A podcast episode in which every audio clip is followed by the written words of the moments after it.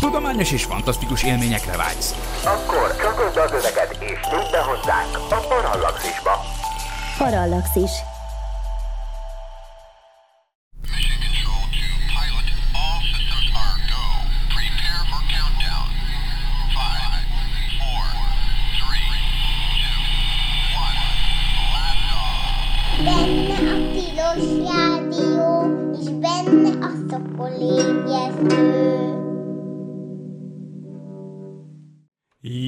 Reggelt kívánok! Ez itt valóban a Tilos Rádió, a tilos.hu-n, benne pedig a Szokolébresztő című műsor. Az én nevem Vince Miklós, vagyis Dr. MZ per X, és ma egyedül vagyok a stúdióban ezen a szép hétfő reggel.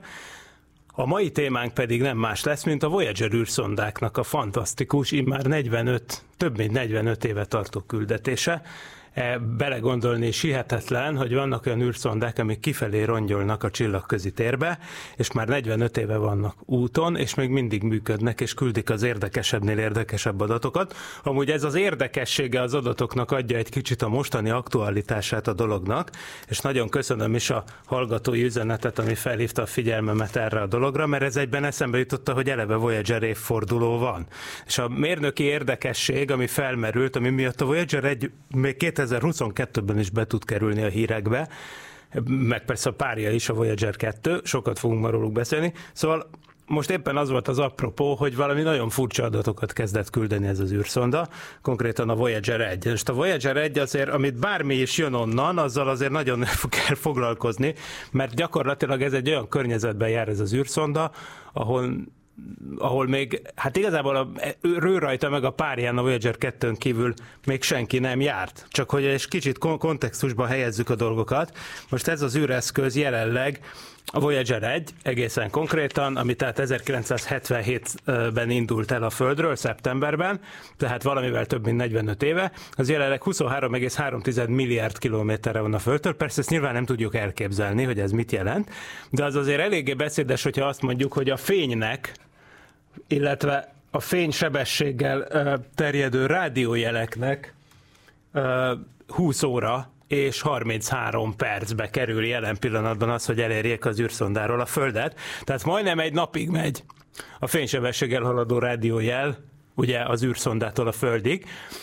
És hát jönnek ezek a rádiójelek, és ugye az egészen egy egészen elképesztő technikai bravúr, hogy ott valahol 23 milliárd fényévnyire a Földtől van egy Hát majd mindjárt megbeszéljük, hogy hány wattal adó rádióantenna, de kb. az adó teljesítményét tényleg csak egy karácsonyfa izzóhoz lehet nagyjából nagyságrendileg hasonlítani. Tehát, hogy van ott egy ilyen három méter átmérőjű parabolaantenna, odakint 20, 20 fényórányira a Földtől, és akkor azonnal leküld valamilyen adatot, és azt itt a Földön tudják venni, és megpróbálják értelmezni. Na most e pont ez az értelmezés volt némileg problémás az elmúlt néhány hétben, ami egy ilyen kis mini fejtörőt jelentett, ugyanis a Voyager egy űrszonda tökéletesen küldte a tudományos adatokat, azt a néhányat, amit ő még tud, amire még van energiája, e, és nagyon jó jelerősséggel, ugye ahhoz képest, hogy hol van, meg honnan jön, ahogy mondtam. Tehát tök, tökéletes, névleges jelerősséggel küldte az adatokat. Ám de pont azok az adatok, amik arról szóltak, hogy az űrszonda helyzete milyen, tehát hogy az űrszonda a ma, a tengelyek irányához képest, amire ő stabilizálva van, hogy áll, ahhoz a, arról olyan adatokat küldött, amik nyilvánvalóan teljesen értelmetlenek voltak. De egy űrszonda nem csak tudományos adatokat küld a Földre, hanem egy csomó mérnöki adatot is. Ezek egyike a helyzet, vagy hát attitude angolul, tehát a helyzetét jelző adat. Ez nem az, hogy hol van az űrszonda, tehát nem a pozíciója, hanem a helyzete. A helyzete pedig egy uh, a, ilyen fix tengelyekhez képest kell érteni. Tehát például a Voyager értelemszerűen úgy van beállítva, hogy a naprendszer belseje, tehát a nap vagy hát a Föld, de hát olyan messzire lesz kb. ugyanaz, mert még egyszer annyira, annyira messze van ez az űrszonda, hogy ahhoz képest lényegében azt, le, azt mondhatja bármelyik pillanatban, hogy a nap meg a föld az ugyanarra van. Mert ő annyira ott van kint, hogy a nap már maga csak úgy néz ki, mint egy fényesebb csillag. Szóval a lényeg, hogy bizony-bizony az úgy van beállítva, hogy a nagy parabola antennája folyamatosan a föld, illetve a nap felé forduljon, értelemszerűen, hogy ugye jöjjön az adat. Illetve van egy másik tengely, aminek amikor éppen úgy van, hogy valamit kell csinálni az űrszondának, akkor van, hogy nem engedik csak úgy szabadon forogni, a tengelye körül, mert olyan üzemmódja is van, hogy ez a fix irányítás, ez mindig megvan, hogy a parabola antenna föld felé mutat, de például a körül foroghat az űrszonda, de van olyan, amikor például valami tudományos mérés miatt a szondának a helyzetét fixálni kell, erre vannak pici rakétahajtóművek a felézeten, a másik ilyen tengely, amikor ilyenkor, amihez képest ilyenkor fix, teng, fix irányt vesz fel az űrszonda, az a Canopus nevű fényes csillag felé mutat, mert azt könnyen megtalálják a csillagszenzorok, és akkor az, az szerint tudja a szondácska beállítani a helyzetét, szóval vannak ilyen némi mérnöki trükkök, és akkor van, lejöttek ezek az adatok, ami konkrétan azt mondták, hogy az űrszonda nem a föld fele áll.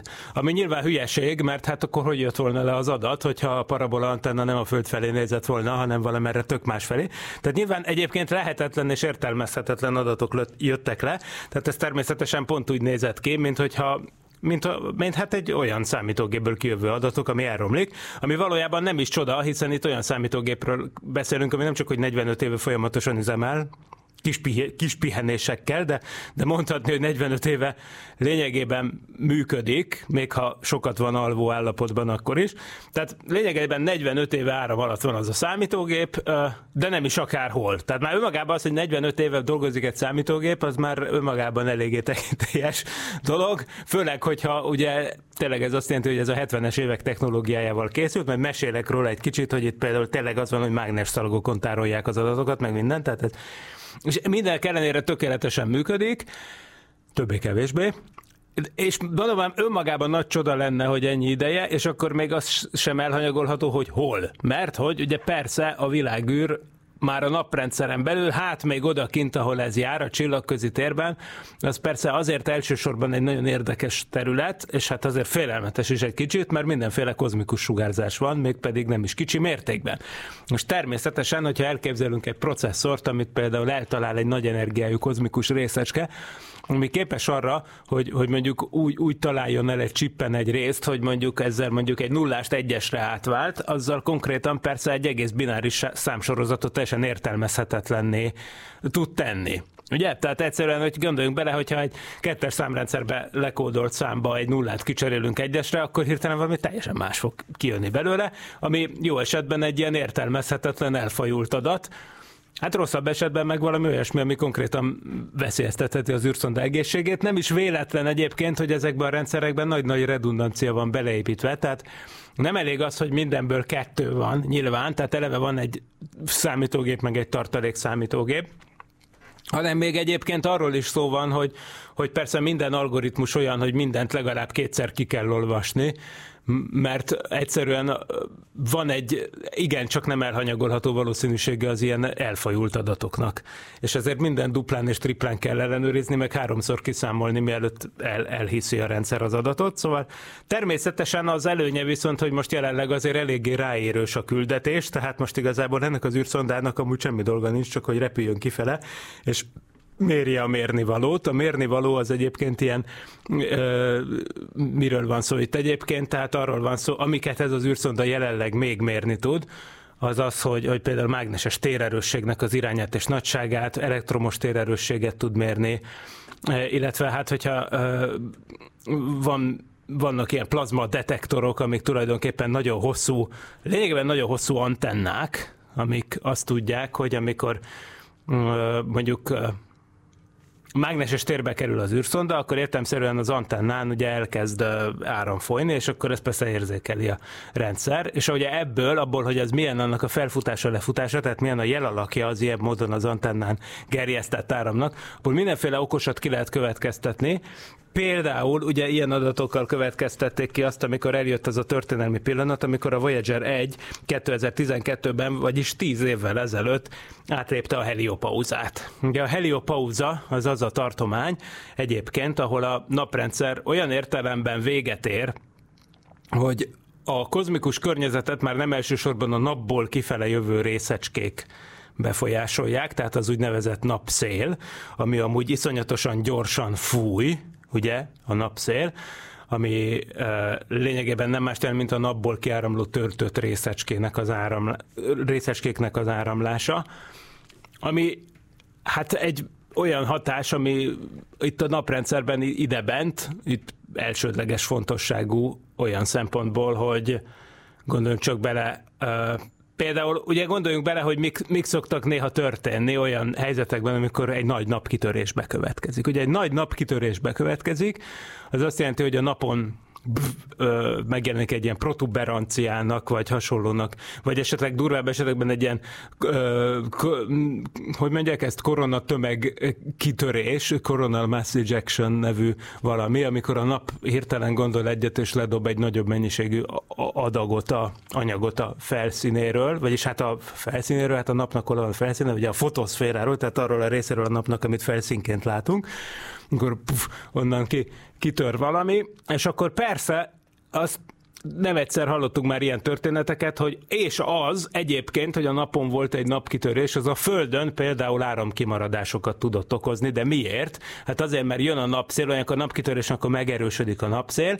A napszél az eléri a Föld mágneses teret, de ráadásul a Föld mágneses tér az ugye kint tartja igazából a leggyilkosabb részecskéket a napszélben, tehát szerencsére igazából pont nem élünk mi folyamatos töltött részecske záporban, hála a Föld mágneses terének, viszont ezt nagyjából úgy kell elképzelni, hogy a Föld mágneses az egy buborék, lényegében egy hát furcsa, minden hasonló a csántit, de most mondjuk ezt, hogy a Föld mágneses tere az egy buborék, és a napból megjön ez, a, ez az áramlás, és az áramlás, amikor erősebb, akkor nyilván benyomja a buborékot, összébb nyomja, tehát amikor a nagy naptevékenység van, például jön egy nagy napkitörés, akkor ugye az történik, hogy a Föld mágneses tere összenyomódik, és amikor a Föld mágneses tere összenyomódik, akkor ugye az van, hogy a Föld mágneses erővonalai is összetömörülnek. Na most a Föld mágneses erővonalai mondjuk, ha valami nagyon hosszú elektromos távvezetéket metszenek, például Kanadában, már pedig metszenek, akkor mi történik? Akkor az történik, hogy persze az elektromágneses hatás, tehát az, hogy a mágneses erővonalakat összenyomja a napszél, annak hatására extra áram in- indukálódik a távvezetékekben, és áram fog folyni, ami ugye nem jó, mert nem arra van méretezve, a, tehát mondhatnánk, hogy ing- ingyen áram, persze, de jó, csak az nem mindig, és nem abba az irányba folyik, és nem annyi, amennyit a rendszer tud terhelni, tehát akkor pff, elfüstöl egy trafóház, és hogyha az a trafóház az véletlenül egy olyan helyen van, ami egy nagyon kritikus pontja ennek a hálózatnak, egy nagy csomópont vagy ilyesmi, akkor bizony előfordult olyan, hogy fél, fél Kanadában elment az áram egy napkitörés hatására. Na, szóval e, ugye ilyen, ilyen itt a belső naprendszerben a napszél, ami tehát még egyszer nem más, mint a napból kijövő részegységnek az áramlása, az ilyen módon nagyon-nagyon durván összeköti, hogy mi van az egyik bolygón és a másikon, meg a napon, ugye elsősorban. Tehát ez, a naprendszer az nyilván nem csak attól naprendszer, ilyen értelemben, hogy mi bolygók vagyunk itt, kisebb-nagyobb bolygócskák, amik a napnak a a nagy tömegű napnak a gravitációs terében itt keringenek, keringenek, keringenek, hanem ezen túl a nap az még más szempontból is uralja ezt a vidéket, nem csak a gravitációjával, hanem a napszéllel is. Na most a nap gravitációja az persze az egy végtelen hatótávolságú erő, nyilván csak a távolsággal négyzetesen csökken, de olyan, hogy a napnak a gravitációs hatása megszűnik, olyan igazából sehol sincs. Tehát gravitációs értelemben a naphoz kötött objektumokat, Például a pálandrisék többé-kevésbé állandó szakértőink által vizsgált Kuiper objektumokat, amik ilyen jeges külső naprendszerbeli hideg objektumok is, egyik akkora, mint egy aszteroid, a másik akkora, mint a Plutó. Ugye a Plutót magát Kuiper objektumnak sorolják, ugye azok jó, azok jó messze kilógnak még a sz- szokásos bolygóknak tekintett vidékéről a naprendszernek, de még ezen kívül is, mondom, nagyjából egy fényév távolságig még ott van az a hipotetikus Oort felhő nevű valami, ami ami lényegében hasonló jeges objektumok tárháza, egy gömbszimmetrikus mező a nap körül, ahonnan ugye az üstökösök származnak elvileg, és hát az aztán tényleg nagyon messze van, annak a vége, és az még mind-mind a naprendszerhez van kötve gravitációsan, tehát ilyen értelemben a naprendszert baromira nem hagyta el a Voyager, hogy még akár hogy mondtam, hogy most 20 fényórára van, de még hogyha két fény, lehet, hogy még ha két fény évnyire is lesz, amikor már mi nyilván rég nem leszünk sehol, meg a Voyager nem fog működni, tehát ez évtizedredek kérdése. Mm, Ilyen értelemben még akkor sem fogja elhagyni a naprendszert. Ám de a napszél értelmében, ami nem a gravitációs hatása a napnak, hanem a sugárzási és részecskeáram hatása a napnak, na azt a zónát átlépte 2012-ben a Voyager 1. Mert hogy ugye az a helyzet, hogy ahogy elmondtam a hasonlatot a Föld mágneses tere és a napszél között, hogy a Föld mágneses tere az egy buborékként kint tartja a napból jövő sugárzást jó részben, legfeljebb néha, amikor erősödik a nap sugár nyomása, akkor össze, vagyis részecske áram nyomása, akkor tulajdonképpen összenyomódik a buborék, hogyha éppen a nap az meg, hogy, hogy hívják, pihentebb, vagy hogy hívják, relaxáltabb időszakában van, nyugodtabb nap időszakban, akkor meg kitágul ez a buborék, de a lényeg az, hogy ugyanúgy a Föld és a napszél esetében is van egy lökés front tulajdonképpen, amit, hogyha az űrszonda, vagy az ember, akár az Apollo űrhajós, amikor megy a Holdra, vagy majd az Artemis űrhajós néhány év múlva, amikor keresztül repül a Föld magnetopauzáján tulajdonképpen, akkor eljut egy olyan helyre, ahol már közvetlenül éri őt a napszél. Ugye az Apollo űrhajósokkal ez meg is történt, hiszen a Föld mágneses tere az csak néhány földsugárig terjed ki, úgy Isten igazából. Tehát ez a buborék, amiről beszéltünk. Na most, az állítás az, hogy ugyanilyen buboréka amúgy magának a napnak és a naprendszernek is van. Tehát azt, amit az előbb a Föld és a nap viszonylatában elmondtam, azt most a nap és a csillagközi sugárzás és a csillagközi szél úgy is mondhatjuk, hogy csillag-szél viszonylatában is el lehet mondani. Na és ez a határfelület, ez az, amit heliopauzának hívnak, ami tehát ilyen értelemben úgy is mondhatjuk, hogy az egy lökés front, ez sem teljesen pontos amúgy, tehát a plazma fizikus hallgatók azok most nyilván most felvisítanak, de a lényeg az, hogy, hogy úgy kell nagyjából elképzelni szerintem, mint egy ilyen egy ilyen szakadási felületet, egy lökés hullámot, amin belül a napszél a domináns, és amin kívül a csillagközi eredetű csillagszél. És ezért mondom azt, hogy ezt a határt a Voyager 1 2012-ben lépte át, a Voyager 2 más irányba repült egyébként 2018-ban, és jelenleg ez a kettő működő űrszonda van, amik ott vannak, és tudnak onnan adatokat küldeni. Na és persze, ott nagyon nagy sugárzások vannak, tehát visszacsatolva a számítástechnikai problémákra, az, hogy, hogy bejön egy nagy energiai kozmikus részecske és elbarmol egy áramköri elemet, az bizony simán benne van a pakliban. És lehet, hogy pont ez történt. Na most szerencsére a probléma megoldódott annyiban, hogy a JPL, ahol irányítják az űrszondát, a Jet Propulsion Laboratory Pasadena-ban, Kaliforniában, az ottani irányítók, azok észlelték a dolgot, hogy itt nyilván egy nem fizikai adatról van szó, mert akkor nem, ha tényleg úgy állna az űrszonda, ahogy mondja, akkor nem vennék az adatokat. Az űrszonda ugyanakkor nem értelmezte ezt akkora nagy bakinak, hogy ő ilyen safe mód, safety módba tegye magát, mert ilyenkor amúgy az van, hogy az űrszonda, hogyha valami nagy gikszert észlel, akkor hogy ne romoljon tovább a helyzet, arra van betanítva, hogy átmenetileg elaludjon. És hát bizony, az űrszonda általában ezt is szokta csinálni, amikor, amikor valami kritikus rendszerhibát érzékel. Na, a Voyager egy láthatóan ezt nem érzékelte kritikus rendszerhibának, mert nem kapcsolt ki, hanem vígan küldte a teljesen nonsens helyzetadatokat. De még egyszer a tudományos adatok továbbításával meg nem volt semmi gond. Hm.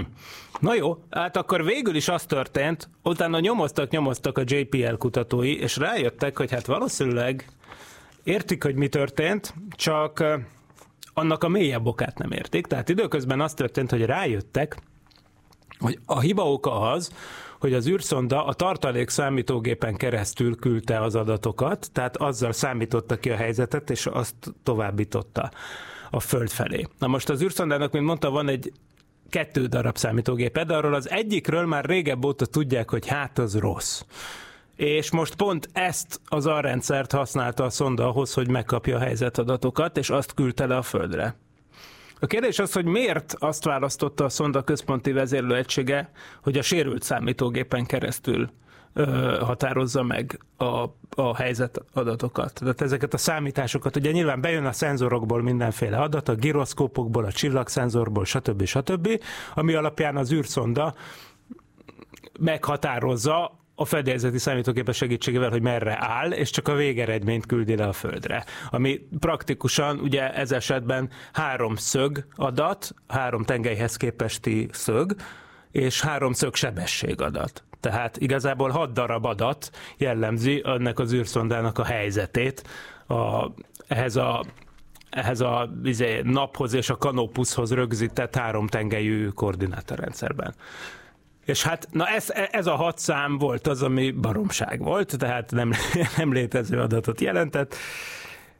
Kiderült, hogy ezt azzal az a rendszerrel számította ki a szonda, amit amúgy nem volna szabad használnia, mert már korábban azt mondták neki, hogy ne ezt a számítógépet használd, mert ez furcsa dolgokat csinál. De ő mégis ezt használta. Tehát az a kérdés, hogy miért. Na, ezt még nem sikerült kideríteni, mert közben a másik számítógépről tudják, hogy jól működik, vagy tudni vélik, hogy jól működik, és egy csomó más művelethez meg azt használja a, a, a, a, izé, a, hát a főegysége a, a számítógépnek.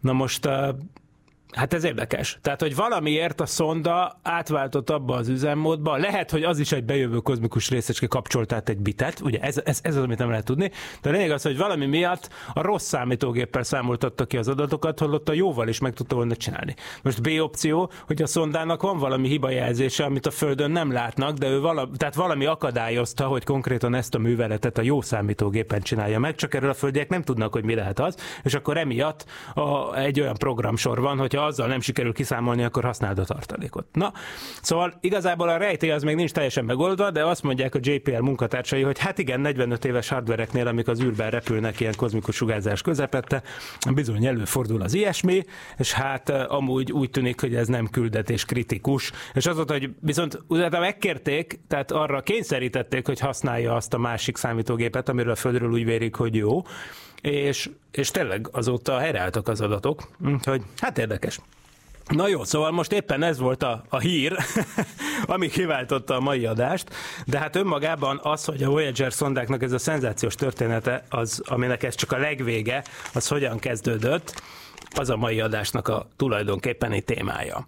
Na már most a Voyager űrszondáknak az ötlete tulajdonképpen, hogy a KH-hoz menjünk vissza, valahol 1964-ből eredeztethető, amikor is emlegetett JPL-nél, tehát az egyébként Kármán Tódor által alapított sugárhajtómű laboratórium, Nál, ugye, ami a, a Caltech-nél, ott a kaliforniai uh, műszaki egyetemnél, Pasadena-ban uh, van, és igazából hát részint az egyetemhez tartozik, részint meg a NASA-nak a kutatóközpontja, tehát egy ilyen közös kezelésű intézmény. Nyilván, amikor a Kármán Tódor megalapította, akkor még nem volt NASA, tehát akkor még akkor ugye a Caltechhez és egy ideig a hadsereghez tartozott úgy szegről végről kutatóintézetként, aztán amikor létrehozták a NASA-t, akkor a NASA-hoz került, 50-es évek végén, és ugye ahogy a neve is mutatja, Jet Propulsion Laboratory, ez eredetileg a sugárhajtó művek és hát rakétahajtás fejlesztésért volt felelős. Később aztán aztán egyre inkább kezdve az legelső amerikai műholddal egyébként, ami felment az űrbe, amikor a Pickering volt az igazgatója a Jet Propulsion laboratóriának, és ott dolgoztak olyan legendák, mint a Van Allen, a, a James Van Allen, a, aki, akiről egyébként a Földet körülbelül sugárzási övezetet is felfedezték, mert azt éppen az első amerikai műholdak segítségével az ő műszere fedezte föl, és aztán később is egy nagy legendás bolygó kutató lett, ebben a sztoriban is van fontos szerepe, szóval a, a Van Allen és hasonló legendák dolgoztak ott, és rövid úton, amikor elkezdődött az űrkorszak, nyilvánvalóan vált, hogy a JPL az abban tud a legjobbat nyújtani, hogy automata űreszközöket, illetve hát ember nélküli űreszközöket fejlesztenek ki a föld megfigyelésre, illetve a bolygóközi térbe holdszondákra kell első körben gondolni, aztán persze a bolygószondákra is. Na most az Egyesült Államok a 60-as években elkezdte a Pioneer és a Mariner programokat. Ezek űrszonda programok voltak. A Marinerről fogunk most egy kicsit részletesebben beszélni, mert ez a Voyagernek tulajdonképpen a közvetlen előzménye. A Mariner az tengerészt jelent angolul, és ez a tengerész űrszonda program, ennek a JPL volt a gazdája, úgymond, és hát az elsődleges feladata az volt, hogy derítse fel a naprendszer közelében, vagyis a Föld közelében levő bolygókat, a belső bolygókra nyilván uh, kell itt elsősorban gondolni, hiszen az űrkorszak hajnalán vagyunk. 1962-ben el is indultak az első amerikai űrszondák a Vénusz felé. Mariner 2 sikeresen meg is közelítette a Vénuszt. Ugye itt arra kell gondolni, hogy az űrszondák elrepülnek a bolygó mellett, és csinálnak néhány képet. Tehát ilyenkor még nem arról van szó, hogy pályára állni a bolygó körül, főleg nem arra, hogy leszállni a bolygó felszínére, nem, nem. Itt ezek a legelső tapogatózó jellegű felfedező küldetések, ezek ilyen flybyokat, vagyis bolygó melletti elrepüléseket írtak elő, Természetesen azért is, mert technikailag egyszerűbb elő kivitelezni őket, és mert persze a rakétaerő is limitált volt, mert nyilván, hogyha valaki pályára akar állni egy bolygó körül, akkor ahhoz fékezni kell, ahhoz viszont sok hajtóanyagot kell magunkkal vinni, és a számítás technikai nehézségekről nem is beszélve. Tehát természetszerűleg mind a szovjet, mind az amerikai oldalon az első bolygó szondák ilyen elrepülő szondák voltak. A Mariner 4 például elsőként készített aztán a Marsról képeket, és pont ekkor tájt, amikor a Mariner 4 a Mars felé kalandozott, 1964-ben ott a JPL-ben volt egy gyakornok, Gary Flandro. Gary Flandro akkor egy doktorandusz volt, most már azóta emeritus professzor. Egyébként a Utahból jött, a Mormonok Egyeteméről, Salt Lake Cityből, és ő maga egyébként 1960 óta doktorizott, és ennek keretében keveredett a JPL-hez egy projekt keretében egy nyáron, tulajdonképpen tényleg gyakornokként volt alkalmazva, amikor is és egyébként 1967-ben doktorált, tehát 7, 7 év alatt végezte el a doktori iskolát. Na, szóval az van, hogy 64-ben észrevette, amint bolygó pályákat számolgatott, a Mariner programnak valami előkészítéseképpen, hogy 175 évente egyszer van olyan helyzet, mint ami 1977-ben elő fog állni, az pedig a következő. A naprendszer külső bolygói, tehát a gázbolygók, a Jupiter, a Saturnus, az Uranus és a Neptunus, azok 1977-ben úgy fognak állni egymáshoz képest, hogy egybe végig lehet repülni mellettük. Flyby-okkal. Tehát ugyanúgy, ahogy aztán később ö, meg is valósult a Mariner 10 esetében, amit akkor már tervezgettek, ugyanilyen jellegű számítások eredményeként, hogy lehet olyan űrszondát csinálni, ami elrepül a Vénusz mellett, és aztán tovább lendül. A Vénusz egy kicsit elhajlítja a szonda pályáját, és elrepül a Merkurhoz, és így majd a Merkurt is meg lehet vizsgálni. Ez aztán meg is valósult ugye a 70-es évek elején. Na de most 1964-et írunk, és akkor kezdik ezeket az ötleteket így feltárni, hogy bizony-bizony a bolygók ö, melletti elhaladást azt arra is fel lehet használni, hogy egyrészt ugye gyorsítsa az űrszondákat, lényegében azt kell mondani, hogy hát nagyon furcsa módon, hogy, hogy a nap körül keringő és a tengelyük körül forgó bolygóknak a keringési és forgási energiáját egy picit le lehet csapolni azzal, hogy pff, nagyon közel mellettük elrepül egy űrszonda, nem esik rá az adott bolygóra, de, de relatíve közel elrepül hozzá, és akkor ezzel el tud vinni val, némi energiát. Nyilván a, a böszme nagy bolygót azt kimutathatatlan mértékben fogja lassítani, hogy egy fél tonnás űrszonda elrepül mellette. Viszont az űrszonda annál inkább többet nyer a rendezvúból, űrszonda elrepül mellette. Viszont az űrszonda annál inkább többet nyer a rendezvúból, mert nem elég, hogy megközelítés közelről megfigyeli azt a bolygót, de még be is tud gyorsulni, meg a pályájának az irányát is tudja ezzel módosítani a bolygó, ami aztán meg egy különösen költséges pályamódosítási manőver lenne, ha nekünk kéne elvinni hozzá a hajtóanyagot. Tehát ezek kb. ezek a Gravity Assist nevű dolgok, a gravitáció segítség, úgy mondják magyarul, hogy hintamanőverek, angolul is mondják, hogy swing by, tehát ez a elrepülés a bolygó mellett, és hogy igen, hinta, egy paritja manőver lenne talán inkább az adekvát, tehát a bolygó ami mellett elrepül az űrszonda, tehát még egyszer eltéríti az űrszondának az irányát, és megváltoztatja a sebességét. Ilyeneket kezdtek tervezgetni, részint ehhez a Mariner Venus-Merkur küldetéshez, és akkor vette észre ez a Gary Flandro, hogy ugyanilyen kifelé menet is lehet csinálni. Tehát a naprendszer külseje felé haladva, amikor is tehát az történik, hogy elrepül az ember a Jupiter mellett, a Jupiter eltéríti a pályáját, tovább dobja a Saturnus felé, a Saturnus tovább tud gyorsítani az űrszondán, és elhajítja az Uranus felé, de még mindig nincs vége a történetnek, az Uranus az elrepítheti a szondát a Neptunus felé. Ilyen pálya lehetséges, de azért nem minden nap, és akkor erre jött rá a Flandro 64-ben, hogy bizony, hogyha az 1977-es kitűnő lehetőséget erre kihagyják, akkor a következő ilyen az csak 175 évvel később áll elő.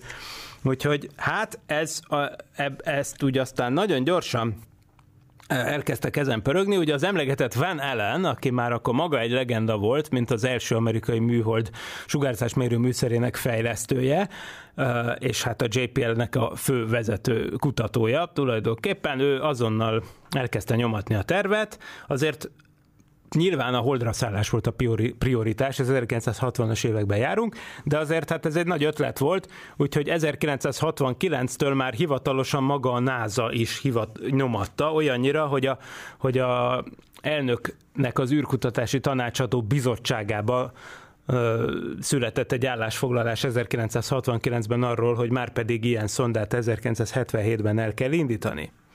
Ugye akkoriban nem voltak szívbajosak, tehát a 60-as, 70-es években ez teljesen oké okay volt, hogy 1969-ben elkezdenek hivatalosan nagyalni arról, hogy 77-ben induljon egy űrszonda, 8 évvel később, ugye? Tehát tehát nyilvánvaló, nem? Tehát ugye ma már ez kb. elképzelhetetlen ilyen ekkora űrszonda projektnél, hogy az első, első hivatalos ötlettől a felbocsátásig csak 8 év, na de hát a Kennedy beszéd és a holdra szállás között nyolc év telt el, ugye? Tehát azért vegyük észre, hogy, hogy igen, tehát akkoriban más fordulatszámon működtek a dolgok, mint ahogy azt manapság megszoktuk.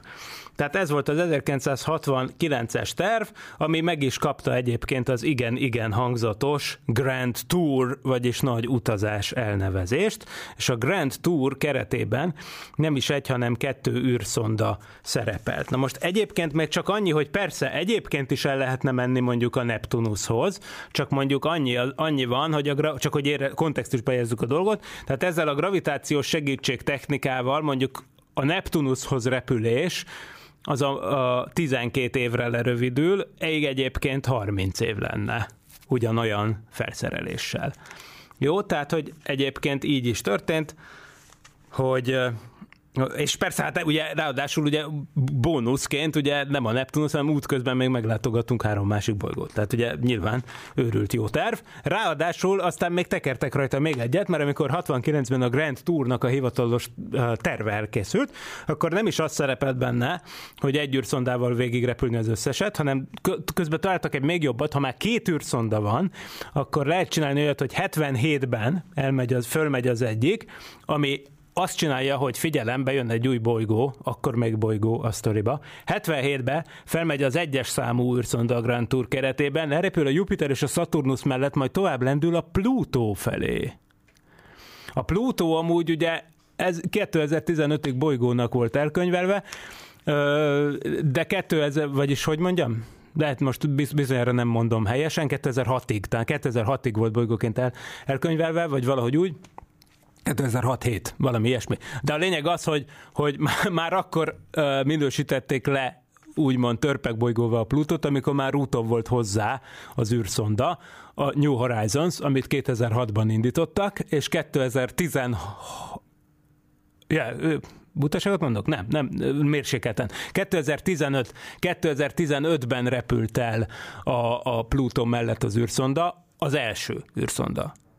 De, hogyha ez a terv, ez a Grand Tour, ez valóra vált volna, akkor már az 1977-es indítás, az megcsinálta volna a Jupiter-Saturnus-Plutó kört, ilyen gravitációs rendítésekkel, és a második űrszonda, ami 1979-ben indult volna, azt csinálta volna meg a Jupiter-Uranus-Neptunust.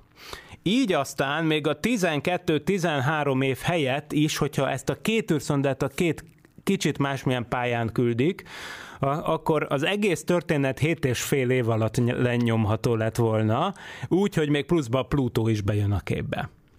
És ezt maga Richard Nixon az amerikai Egyesült Államok akkori elnöke jóvá is hagyta 1970 márciusában. Persze az elnöki jóváhagyás az nem jelent kongresszusi jóváhagyást, ugye? Márpedig a kongresszus aztán, ahogy ugye mivel az elnöki jóváhagyás után részletesebb terveket kell készíteni, akkor már bizony egy milliárd dollár felé ment akkori árfolyamon az összeg, Hát, ráadásul az nasa belül is ugye akkoriban kellett a Space Shuttle-höz a pénz, tehát akkor már, ugye még akkor javában ment az Apollo program, de már mindenki azt tervezgette, hogy mi lesz utána, és az amerikai többször felhasználható űrrepülőgépre is kellett a pénz, mert amúgy a Nixon kormány az nem eléggé szűkmarkú volt, ugye Vietnám az vitte a pénzt rendesen, meg minden, meg megverték a szovjeteket a Holdon, meg minden, tehát annyira már nem volt lelkes a Nixon adminisztráció, de pont ezt, ezt a Grand Tour programot, ezt ezt ők jóvá hagyták volna, de hát nem így kellett történnie. Az lett sajnos a konklúzió 1971-re, amikor a Nixon még mindig nem bukott le egyébként a Watergate botrány miatt, de a Grand Tour projektet már akkor törölték, 1971-ben. Tehát azt mondták, hogy ez túl drága ebben a formában. Viszont cserébe cserébe a 1972-ben némi, hát ilyen vigazdíjként a NASA keresztül vitte azt az ötletet, amit úgy hívtak, hogy Mariner Jupiter Saturnus. Mariner Jupiter Saturn. Ugye a Mariner űrszonda pro- programot már emlegettem, lényege tehát az volt, hogy felfedező jelleggel elrepülgessenek ezek az űrszondák a naprendszer bolygói körül, illetve hát volt olyan is, ami pályára állt. Aztán például a Mariner 9 lett a Marsnak az első műholdja ami a Mars körül keringett. Mondtam már, a regendes Mariner 10-et emlegettük ugye például, ami elrepült a Merkurhoz is, miután útba ejtette a Vénuszt. Na de aztán a Mariner 11-ről és 12-ről nem nagyon hallani, ugye? Na de ez nem véletlen, mert a Mariner 11 és 12 az gyakorlatilag az, amit mi Voyager 1 és 2 néven ismerünk. Ugyanis a program eredeti célja az volt, eredeti neve az volt, hogy Mariner Jupiter Saturn, 1972-ben ezt elfogadták, hiszen itt űrszondánként kevesebb, mint 360 millió dollárba került akkori áron a projekt a tervek szerint. Na de, Ugye, ahogy a neve is mutatja, itt a projekt elsődleges célja az volt, hogy repüljön el az űrszonda Jupiterhez és a Saturnushoz. Amúgy a Jupiterhez és a Saturnushoz már akkoriban úton voltak űrszondák, amikor ezt elfogadták. Ugye a Pioneer 10 űrszonda repült el, ami még a Voyagereknél egy nagyság, hát nem nagyságrendel, de mondjuk egy háromszor kisebb űrszonda volt, tehát a, a, a, és ennek megfelelően a tudományos felműszerezettsége is sokkal kezdetlegesebb volt, de a Pioneer 10-es űrszonda az már úton volt a Jupiterhez elsőként, és a Pioneer 11 űrszondát azt meg pont úgy tervezték, hogy egy nagyon hasonló pályát repüljön végig, mint amit aztán a Voyagerek, tehát Jupiter és Saturnus. Viszont volt egy nagyon érdekes dolog hogy egyrészt, ugye még egyszer a Pioneer 10 és 11 azok olyan 250 kilós űrszondák voltak, nagyon kevés műszerrel, ehhez képest a Voyager űrszondák azok olyan háromszor ekkora űrszondák voltak, tehát nagyjából olyan 750 kilós jószágok, sokkal fejlettebb technológiával. Tehát a Pioneer 10 és 11 az kb. tulajdonképpen ilyen előfutár küldetések voltak, amik megmutatták, hogy a dolog lehetséges, pont akkor, amikor a Voyager programmal elkezdtek komolyabban foglalkozni, amit akkor még ugye nem Voyagernek, hanem Mariner Jupiter Saturn programnak neveztek. Na most a NASA a JPL egészen konkrétan több mint tízezer práját lefuttattak a számítógéppel, hát akkoriban az nyilván nagy számnak tűnt, ugye a korabeli számítástechnika mellett, hogy mi legyen az optimális megközelítési pálya, és ilyen módon mászott vissza a hátsó ablakon a Grand Tour gondolata. Ugyanis miután a kongresszus azt mondta, hogy a Grand Tour űrszonda az nagyon drága és költséges, és hogy nyilván az, hogy eleve négy bolygó végiglátogatására, sőt öt bolygó végiglátogatására, hogyha a Plutot is hozzáveszünk, uh, igazából öt bolygó végiglátogatása az, az, az olyasmi, ami nem fér bele a költségvetésbe, ám de a NASA rájött, hogy hát, hát ha meg lehet ezt csinálni mégis. Kisebb mértékben, nem annyi műszerrel, és ráadásul úgy adták el az egészet, hogy Jupiter-Saturnus, de a kis trükkösök a következő poént találták ki. A két űr, ugye eleve akkoriban megszokott volt a biztonsági kettőzés. Tehát, ha már egy űrszondát felküldesz, akkor küldjél fel belőle kettőt, hogyha az egyik elromlott, akkor a másik az működjön. Legjobb, legjobb esetben mind a kettő működik, és ez tök jó. De például egy ilyen indítási lehetőséget, igazából ez annak a felismerésén alapul, hogy és ez a 70-es években teljes mértékben igaz is volt, hogy a fejlesztési költségeknek az a lényegében az, hogy az ember épít egy másodpéldányt, akár a, raké, akár a rakétából, akár az űreszközből, akármiből, az, az egy elhanyagolható kicsi része a fejlesztési költségnek. Tehát ha már megterveztük az egészet, akkor legyen belőle kettő. Hát a mai világban már egyáltalán nem ilyen bőkezűek az űrügynökségek, de akkoriban ez mind az amerikai, mind a szovjet oldalon ez teljesen bevett eljárás volt, a biztonsági kettőzés. Na de ha már biztonsági kettőzés, akkor nem ugyanolyan pályát terveztek a kettő szondának. Mert a, mert a Mariner uh, Jupiter egy, vagy hogy hívják, a Mariner Jupiter Saturnus űrszondából az egyes számúnak azt a pályát tervezték, ami úgy nézett ki, hogy Jupiter, a naprendszer legnagyobb bolygója mellett elrepül, tovább lendül a Saturnus felé, de úgy, hogy elkapja a Titánt. A Titán az a Saturnusnak a legnagyobb holdja, és iszonyatosan izgatta a kutatókat. Azért izgatta nagyon a kutatókat, és izgatta mind a mai, izgatja mind a mai napig, tehát a Titan az nem okozott csalódást, mert ez az egyetlen olyan hold a naprendszerben, aminek számottevő légköre van.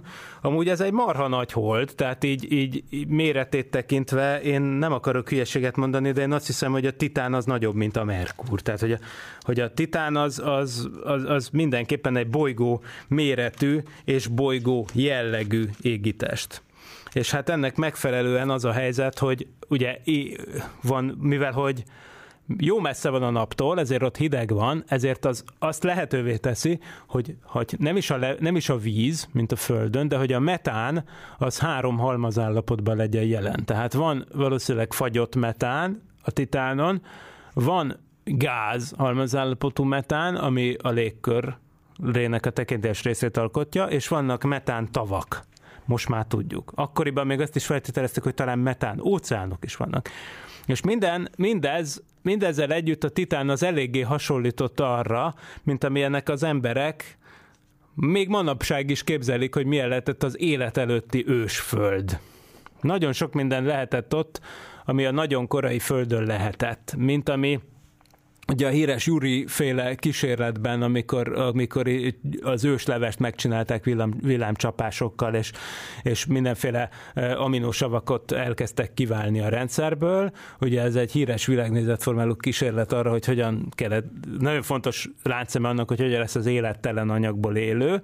Na most ott kb. hasonló viszonyokat feltételeztek az ősföld légköréről abban a kísérletben, a 60-as években, vagy 50-es évek végén, legendás kísérletben, mint ami gyakorlatilag a Titánon van. Tehát a Titán az ilyen szempontból az a hely, ahol például elképzelhető, hogy majd egyszer lesz élet, majd amikor a napocska jó nagyra felfúvódik, és akkor ott más viszonyok lesznek, mint manapság. És akkor például a Földön lehet, hogy már nem lesz élet, de lehet, hogy akkor jön el a Titánnak az ideje. Szóval a Titán az mindenképpen egy nagyon érdekes bolygó volt, ezért a, Voyager, a hát akkor még nem Voyagernek hívott, de az egyes számú űrszondának a pályáját úgy tervezték, hogy úgy repüljön el a Saturnus mellett, hogy a Titánt is útba ejti, és a Titánt le tudja fényképezni. És a Titán annyira fontos prioritás volt, hogy a második űrszondának ugyan másmilyen táblát terveztek, ami úgy nézett volna ki, hogy Jupiter, Saturnus, de a Saturnusnál egy árnyalatnyilag, árnyalatnyival máshogy repül el, más szögben repül el a Saturnus mellett, ezért aztán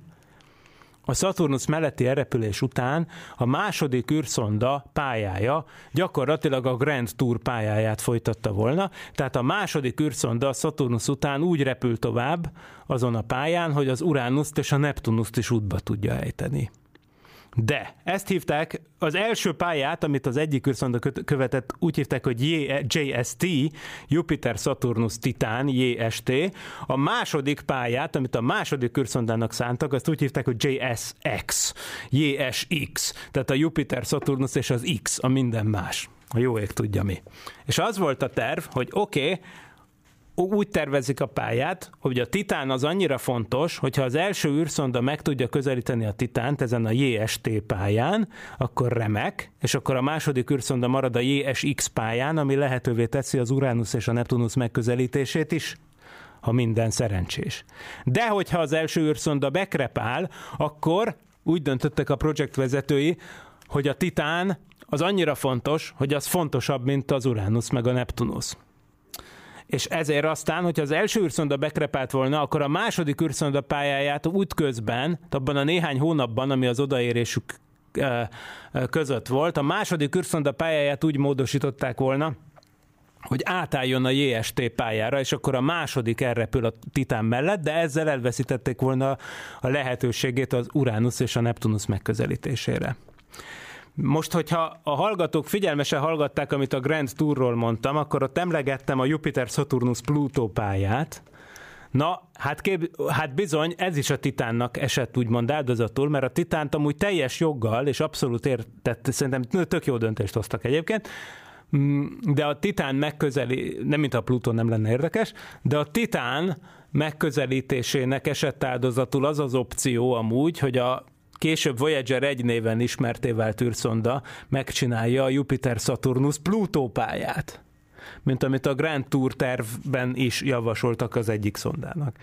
Na, tehát akkor így állt össze a terv. Tehát mi úgy adták el és úgy csomagolták a dolgot, hogy ez egy Jupiter-Saturnus küldetés, öt év alatt kell odaérni, és minél több fényképet és adatot kell csinálni erről a két bolygóról, hogyha ezeket teljesítik a szondák, akkor ez egy sikeres küldetés, és az már a bónusz, hogy a második szonda amúgy olyan pályán van, hogyha az első űrszonda sikeresen megközelíti a Titánt, akkor ő marad is ezen a pályán, ami amúgy esetleg lehetővé teszi az Uranus és a Neptunus megközelítését is. Ezt persze nem tudták megígérni, még egyszer, mert olyan távolságokban nem járt még űrszonda, senki nem tudta, hogy hogy megy, majd ez a hosszú távú küldetés eleve, hogy meddig fog működni ez az űrszonda. Tehát nyilván akkor senki nem gondolta volna, hogy ezek 45 évig működni fognak ezek az űrszondák.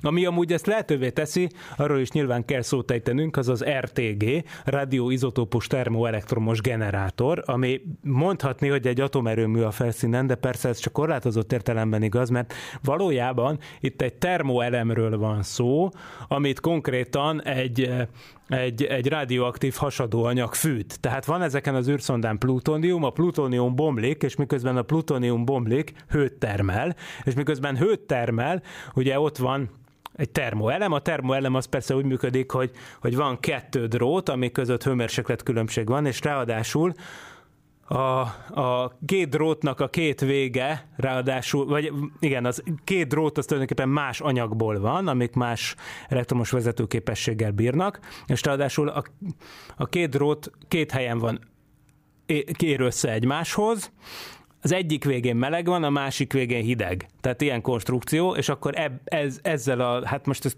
nem tudom, 10 másodpercben megpróbáltam elmondani, mi az a termoelem. Elnézést.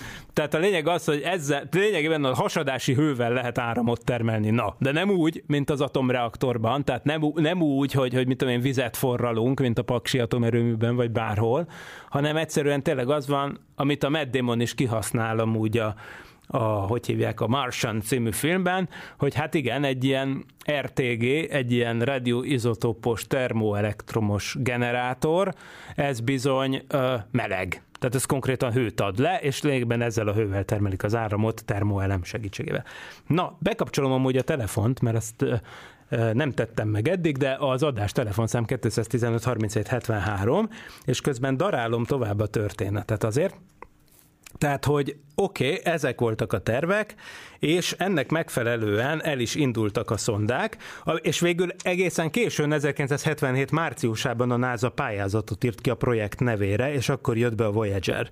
Tehát 1977 márciusától kezdve Voyager 1 és 2 néven ismerik ezeket a szondákat, és hát mondanom sem kell, hogy minden tökéletesen működött, tehát nem volt baj a Voyager 1 amikor megközelítette a Jupitert, a Saturnust és a Titánt, és ez lehetővé tette, hogy a Voyager 2 maradjon ezen a JSX nevű pályán, Ugye csak, hogy legyünk, tehát tegyük így kontextusba a dolgokat, tehát a, a Voyager 1 az 1979 márciusában elérte a Jupitert, és, és 80 novemberében elérte a Saturnust és a Titánt. A Voyager 2 pedig a Jupitert 79. júliusában ért el, és a Saturnus 81. augusztusában, és aztán tudott tovább repülni az Uranushoz. Az Uranus 86-ban érte el, és a Neptunust pedig 89-ben.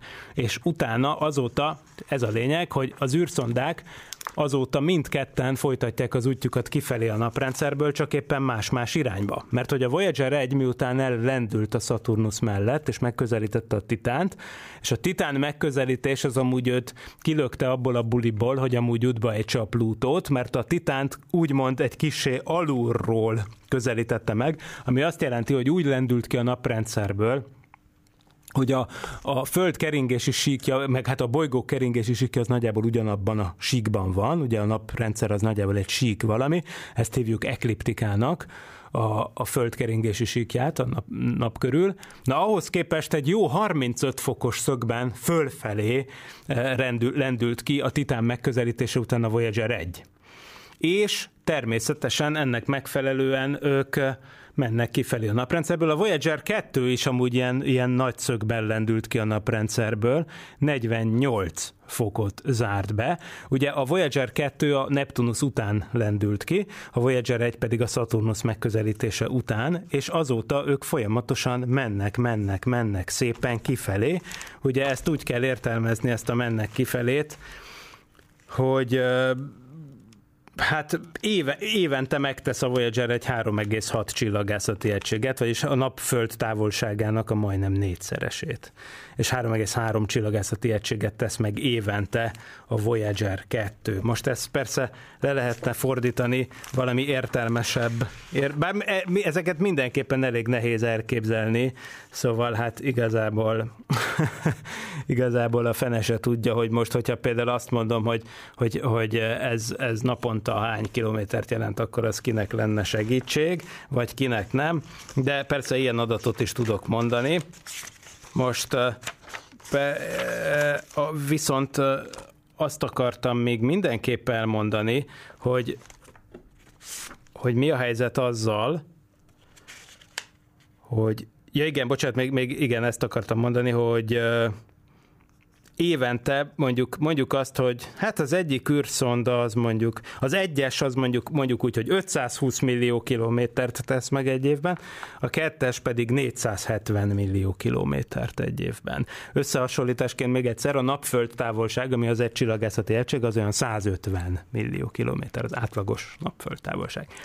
Na most emlegettük ezeket a RTG-ket, ezeket a radioizotopos termoelektromos generátorokat is, amik egyébként természetesen, mint hogy a plutónium izotopnak van egy felezési ideje, ezért ez nem lesz mindörökké ugyanolyan meleg, hanem szépen lassan egyre inkább kihűl ez a termoelem, ami azt jelenti, hogy a szondácskáknak egyre kevesebb energiája van. Tehát ö, nagyjából jelen pillanatban azt jelenti, hogy nagyjából évről évre évről évre 4 watttal csökken az elektromos teljesítmény. Ami azt jelenti, hogy hát jelen pillanatban csak annyit garantálnak, nem jelen garantálnak semmit, mert semmi, semmi nem lehet tudni innentől kezdve, hogy, hogy bír, meddig bírja egy elektromos szerkezet odakint, de hát azon igyekszik a Voyager csapat jelenleg, hogy 2025 után is tudja folytatni a Voyager kiterjesztett küldetést. Erre egyébként megkapták a NASA költségvetéséből az erre vonatkozó szeletet. Na persze, még egyszer, itt már csak a plazma és mágnesességmérő műszerek működnek, tehát például a legnagyobb energiát zabáló cuccot, a kamerát, ami azokat a fantasztikus képeket készítette az óriás bolygókról, amiket bizonyára mindenki látott, azokat már persze ki kellett kapcsolni, nem sokkal a Neptunus megközelítése után. Ugye elmondtam, hogy a Neptunus megközelítése az 1989-ben történt. 1990-ben még egyszer bekapcsolták a kamerát, hogy februárban a Carl Sagan a híres csillagász kérésére és felvetésére megcsinálják ezt a Family Portrait of the Solar System, és a, na, a naprendszer családi portréját, hogy onnan messziről, a Neptunus távolságából, ahonnan még éppen, hogy pici pöttyökként lehet látni a belső bolygókat ezzel a nagy távcsővel. Hát mert végül is egyébként a kamerája ennek a Voyagernek az tulajdonképpen egy, egy egészen komoly távcső, ezt azért ne felejtsük el, hogy, hogy ez egy ilyen, hát mindjárt mondok egy adatot, a, a fókusztávolságot látok, de azt akartam megnézni, hogy mi a tükörátmérője ennek a kis cuccnak, de most ezt hirtelen nem látom, az élő adásnak ezek a hátrányai. Na mindegy, azt majd mindjárt megtalálom, de azt akartam elmesélni, hogy a kamera látómezejében azért még pont pöttyönként a naprendszer belső bolygói onnan kintről látszottak, a, a csillagnak tűnő, nagyobb csillagnak tűnő nap közelében, és ilyenkor a Carl Sagan mondta, hogy készüljön ez a family portréja a naprendszernek, amikor kívülről pöttyökként látjuk a naprendszer bolygóit, és ezekből ugye nagyon híressé vált a Földet ábrázoló Pale Blue Dot, vagyis halvány kék pöttyöcske kép, ami tulajdonképpen tényleg egy pici kék maszatot mutat egészen közel a naphoz, és hát, hogy ezen vagyunk mi mindannyian, mind a hányan rajta, hát ez egy nagyon ikonikus képpé vált, tulajdonképpen az az egy pixeles kis földecske, ami ott van rajta, hogy abban az egy pixelben benne van az egész emberiség. Na hát szóval igen, és 1990-ben volt itt a szonda, és akkor sikerült a fényképezés, és onnantól kezdve viszont nem működött már ez a kamera. Most egyébként még a kameráról annyit el akartam mondani mindenképpen, hogy, hogy, hogy itt olyan képeket küldött le ez a cucc, Hops, itt viszont van egy telefon, és ezt azt hiszem már mégsem mondom el, mert vége lesz az adásnak. Haló, szokolébresztő! Szervusztok, antennás vagyok. Nagyon rövid az idő, mondhatok még egy valamit a RTG-kről? Persze. Ami nagyon ide csatlakozik, ugyanis elgondolkodtató ugye az, hogy tulajdonképpen miért nem használ több helyen RTG-t, például az amerikai Juno programnak keretében sem használnak, ami pedig igazán Igen. ugyanaz a kategórián, és miért nem. Nagyon érdekes dolog, ez nem nincs korlátlan mennyiségben ez az anyag, és ezt elsősorban akkor gyártották, amikor a fegyverkezés még a csúcson volt, tehát régebben, és mióta a fegyverkorlátozás és tárgyalások keretében nem gyártanak annyi plutóniumot, azért nem vennék rá mérget, de körülbelül ez a felszínen, és ez a plutóniumnak is egy másik verziója, nem az, ami a bombában van, hanem a 238-as. És ez, sok, ez, ez valami külön üzemmódba kell tenni az atomreaktort ahhoz, hogy ilyet termeljen. És emiatt nagyon korlátozott a mennyiség. Úgyhogy állítólag ezt hm. így hallottam, hogy ez az egyik oka, hogy miért nem használnak. És azon is gondolkozunk el, hogy például az európai, az ISA miért nem használ soha ilyet, mert nekünk nincs, és nem tudom, hogy kértek az amerikaiaktól, nyilván lehet vásárolni, de azt hiszem, hogy nincs rá keret. Hm. Hasonlóképpen a szovjet, szovjetek, oroszok sem, pedig ők ismerik. Ők, ők használtak valaha. használtak. Igen, igen például a lunohodokhoz. Így, Lunahoz, igen, igen, de ott csak egy ott is csak kicsit. Egy fűtésre, Igen, igen, igen. tehát nem elektromos áram. Igen, igen. Továbbá nyilván katonai célokra szintén használtak, de, de érdekes módon tudományos expedícióban, ha nem tévedek, egyet sem használtak. Pedig Igen, mondjuk ők nem is merészkedtek igazából a külső naprendszerbe. Tehát a Juno, igen. amit mondasz, az azért egy határeset, mert az a Jupiternél van, Ott és, és a Jupiternél igen. ugye ott egy baromi nagy napelem, azért az megtermeli még, de például a Saturnusnál már esélytelen. Igen, ugye, igen, tehát, hogy ugye a naptól Igen, apró távolsággal. mondtam volna, Nagyon hogy jó. miért nem használnak, mert egyébként a nagyméretű napelemek, én szeretem a napelemet itt a Földön is, de azért igazából sok baj van ám azokkal is. Tehát Hát persze. ehhez képest egy ládát, ami azért pár száz kiló egy ilyen RTG, de egyébként más baj nincs vele, 87 év múlva csökken a felére a teljesítménye, ez tulajdonképpen mindenhova jól jönne, de hát ez a helyzet, hogy nincs belőle elég sok. Igen, Köszönöm. hát ez, ez, Nagyon- fa, ez nagyon jó volt, köszönöm szépen, nagyon értékes megjegyzés, viszont véget ér az adásidőnk, úgyhogy, úgyhogy annyit, annyi maradt már hátra, hogy elköszönjek, tehát ez volt a szokolébresztő. A szokolébresztővel kapcsolatos tartalmak azok természetesen az internet erejével is felelhetők, többek között persze a Tilos Rádió archívumában, de ne feledkezzetek el a szokolébresztő, vagyis sokolebresztó hu-ról sem, ami a Parallaxis univerzumnak a része, és a Parallaxisnak az egyéb podcastjait és mindenféle egyéb dolgait, amiket mi csinálunk, azt is megtaláljátok arra felé navigálva, arról nem is beszélve, hogy a hétfői adások után mindig csütörtökön jön a kísérő cikk, amikor talán olyasmikről is fogok írni, amikre most nem jutott idő, hiszen tényleg véget ért az adásidő. Nem esett például szó, de szerencsére korábban idő, hiszen tényleg véget ért az adásidő. Nem esett például szó, de szerencsére korábbi adásban már említettük a Voyager lemezt, ami ugye egy szimbolikus üzenet volt az emlegetett Carl Sagan és felesége Andrian, meg a képzőművész John Lomberg közreműködésével összeállított mindenféle üzenet, ami ikonikus zenéket vitt magával a Földről, hogy azt majd ö, több milliárd év múlva is esetleg mm, az Voyager űrszondákat és a rájuk erősített lemezet mm, megkaparintó IT is föl tudjon tenni a lemezjátszóra. Nagyon sok minden van ezen a lemezen. Ö, Bra- Brandenburgi versenytől kezdve a Johnny B. Goodon át a agyhullámok hangján a pálna énekekig, de még magyar üdvözlő szöveg is van. Azt mondja, hogy köszöntünk minden értelmes lényt a világ egyetemen, mondja az amerikai emigráns magyar származású hölgy, aki rámondta a magyarság üzenetét a Voyager lemezre, de sok minden érdekesség is van rajta.